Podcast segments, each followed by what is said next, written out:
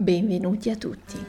Grazie per essermi venuti a trovare in questa Peaceful Room in Clubhouse e su Spotify. Quella che ascoltate è una specie di radio che spero vi accompagni in questa giornata.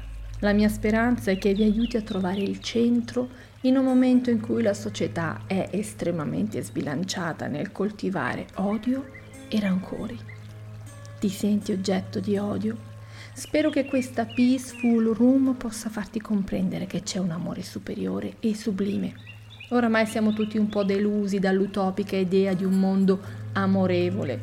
Tutte le idee di tolleranza, accoglienza e amore si schiantano davanti a una realtà molto lontana da quelle parole. Chi predica amore per gli uni spesso esprime disprezzo per gli altri, ma c'è un amore che non delude mai un amore che vuole essere scoperto e vuole avvolgerti e perdonarti una pace interiore che il mondo là fuori non può capire.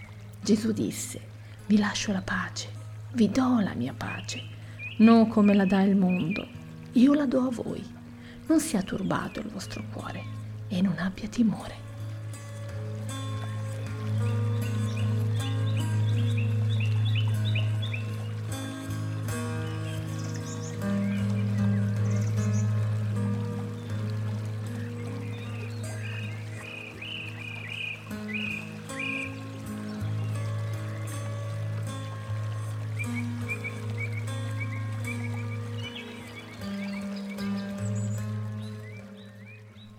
A denti stretti combattiamo per riuscire a rimanere a galla in questa società dalla vita frenetica. Ma per che cosa stiamo veramente lottando? Cerchiamo guadagni extra per poterci permettere l'ultimo cellulare.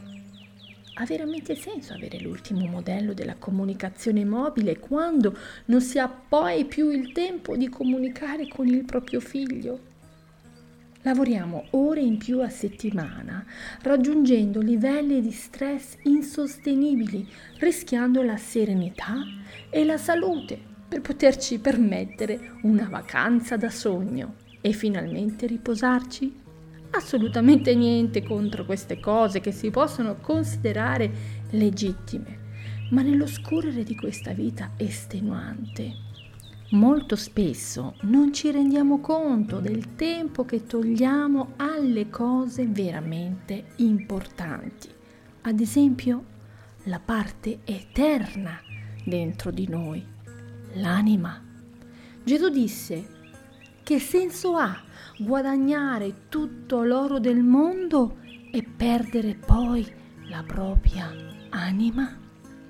Ha anche detto, venite a me voi tutti che siete stanchi e appesantiti, e io vi darò riposo.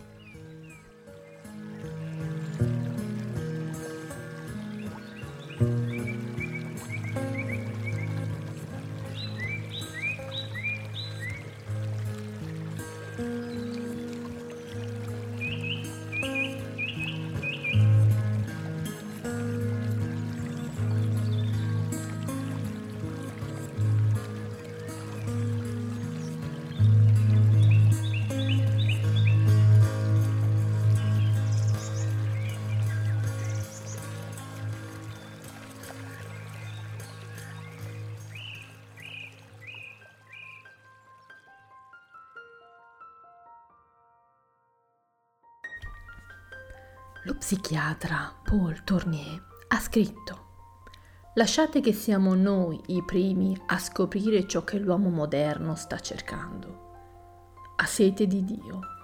Oggi tutti cercano una risposta ai problemi ai quali la scienza non presta attenzione.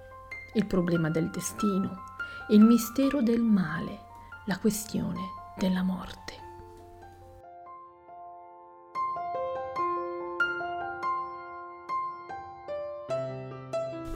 L'uomo moderno si pone molte domande, ma riceve pochissime risposte.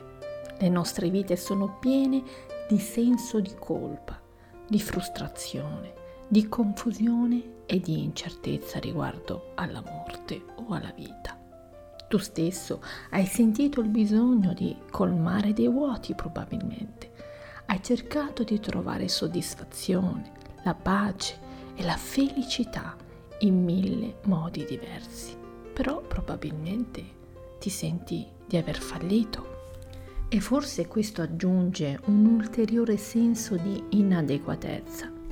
Ho notato che molte persone non si apprestano all'avventura della ricerca di Dio, non tanto perché non ci credono, un po' perché temono di fallire nella ricerca e un po' perché temono di trovare qualcosa che non si aspettavano. Quindi preferiscono riposare in scelte fatte dai loro genitori, incatenandosi poi in una tradizione priva di vita e di esperienza personale e così si rimane incastrati in una scelta di fede che fede non è e che scelta non è, ma è piuttosto una liturgia carica di dubbi perché si tratta di concetti così in contrasto con il materialismo che ci circonda. Se la fede non è un'esperienza personale, non c'è risonanza di risposte nel nostro cuore, ma solo tante domande.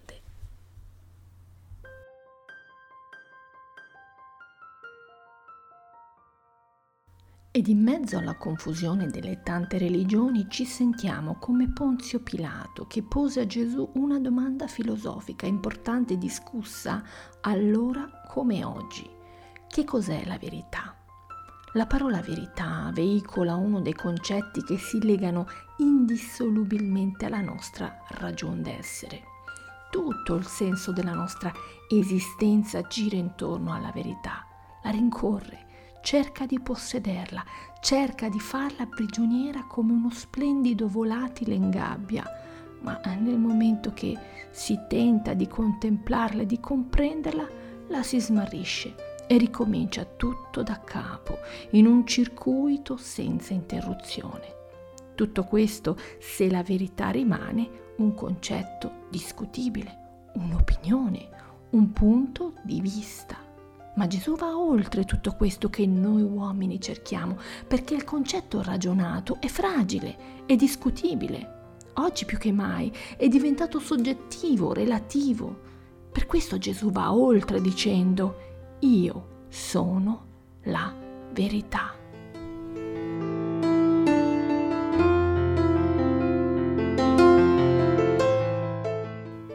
Ecco che non è più un concetto ma è una persona.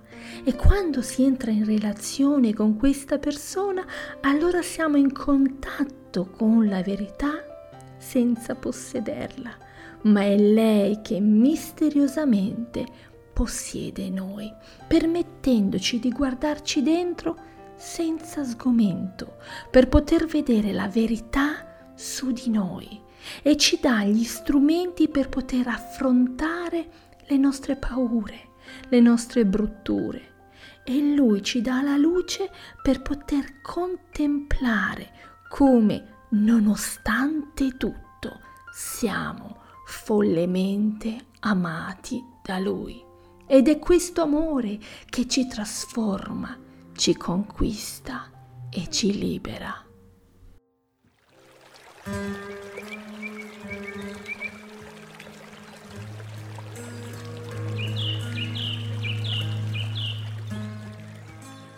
Gesù disse, voi conoscerete la verità e la verità vi renderà liberi. Ed eccoci davanti ad un altro concetto di cui molto si parla, la libertà. Questa parola è stata smontata dal suo significato originale e oggi più che altro è un'esperienza arbitraria, soggettiva, qui in Occidente è una condizione che piuttosto richiama ad uno spogliarsi da una legge morale per poter liberare i propri istinti più reconditi. Ed è interessante vedere come questa stessa parola abbia una connotazione diversa rispetto a quale parte del globo la si utilizzi. Mentre per alcuni significa semplicemente esprimere la propria opinione, per altri significa esprimere la propria sessualità in modo smodato.